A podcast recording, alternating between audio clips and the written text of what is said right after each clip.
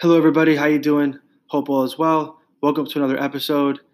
Today, we're focusing again on love and relationships, and we're sticking with Alain de Botton's project, The School of Life, and their book, How to Find Love. The major idea we're discussing today is basically how do we get in our own way while trying to love others.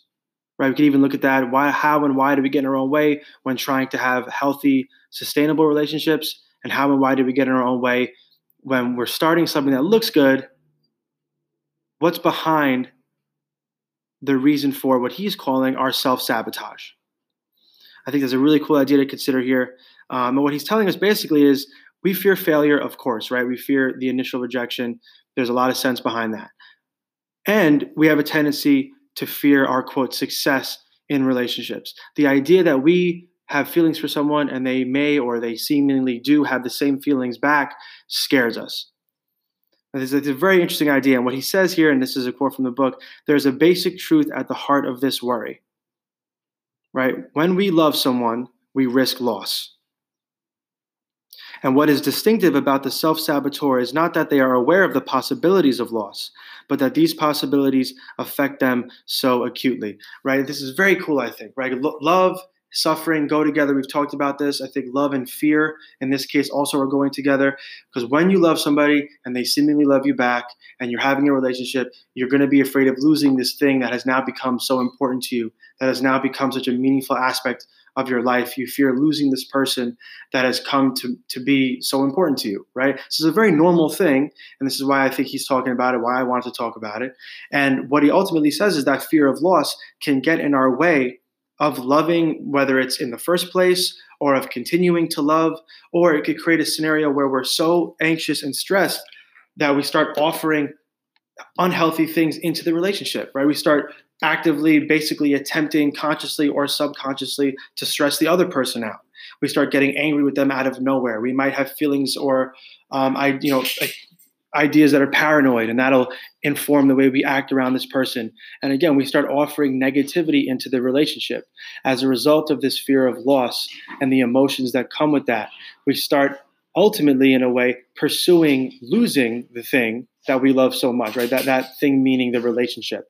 We could also talk about it in the context of we start driving the person away that we really want to be closer to us than anyone else because we want them close to us, we fear losing them, that becomes a fear that gets excessive and again links to paranoid thinking or anxious behavior.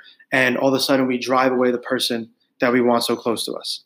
So he gives us some antidotes here that I think are very useful. Okay, so what he says first is the self saboteur is one who has grown to find the price of hope too high to pay.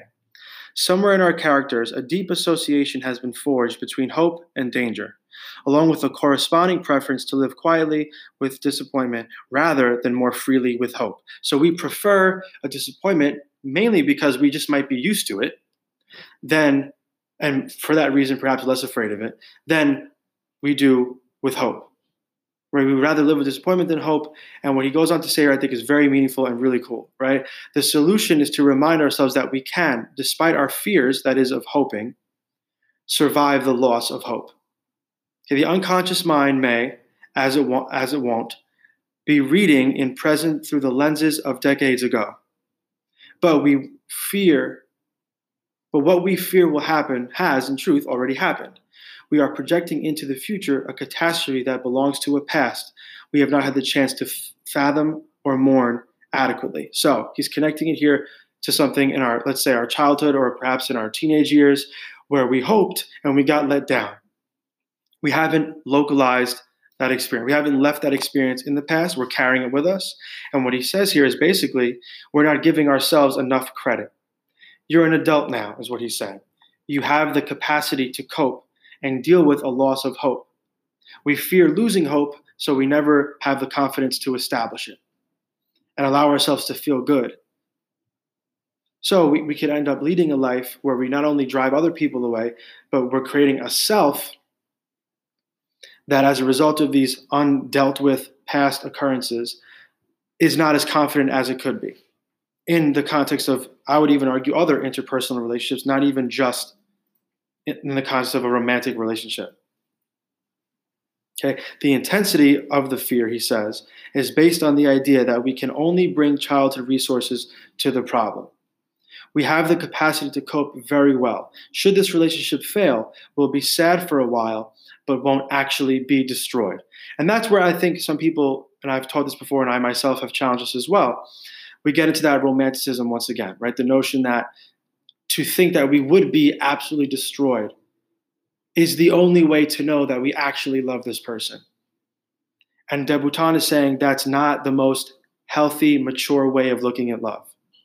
He's saying here that sometimes, and it may be the case that we need to feel like we'd be able to, again, not bounce back immediately from the loss of this relationship, but that eventually we would, such that we get out of our own way and the fear, anxiety, and stress that comes with um, the lack of ability to hope, which is, say, the fear of loss, is diminished so that we actually can love the person. This is literally getting out of our own way, right? So the idea that for another loved person, for another, for a person we love in our lives who's not ourselves, right? We wouldn't want that for them either, right? There's a show on Netflix um, called Afterlife with Ricky Gervais, and the second season just came out recently. I watched the whole first season, and it's not to give the whole plot away, but no, they give it away in the first episode. So his wife passed away, right? And she left him videos basically when she was in the hospital instructing him how to live both in practical matters and in more of a philosophical sense, how to move on in a way that's healthy. And she tells him, look, move on eventually. Because she doesn't want him to lead a life that's just entrenched in sorrow. Right? So, this is advice that she's giving to a loved one that he has to learn how to take himself.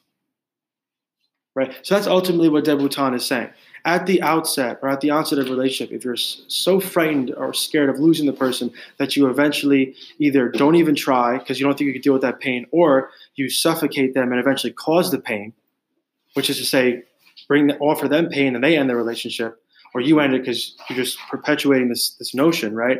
We get in our own way. We sabotage our own happiness and the happiness of our significant others. So consider this, right? Do we maybe have these practices in our own lives? Are we self saboteurs? How can we conquer it? Well, what he's saying is you can realize that one through the you know through philosophical inquiry within ourselves, we can find the moments in our childhood, perhaps, where this fear of hope or this fear of let's say hoping started. We can analyze that. We can paint a more detailed picture and realize that one, that situation is not what's happening right now. Two, we are definitely not the same people we were. And we could turn back to Heraclitus, right, the ancient Greek philosopher. You can never step in the same river twice. Change is the only constant. It's natural and true that you are not the same person you were. Right? And we can articulate how we've grown, how we're more confident now, how we're more capable now, how we're more competent now in our interpersonal relationships, such that we realize that this problem isn't the same and we are not the same. We can deal with this potential loss. But the fear of that, or and as a result of that, the fear of that potential loss should be less, and we actually allow ourselves to hope and embody what it means to be in a healthy relationship. Hope this is helpful. Thank you for listening. I'll talk to you soon.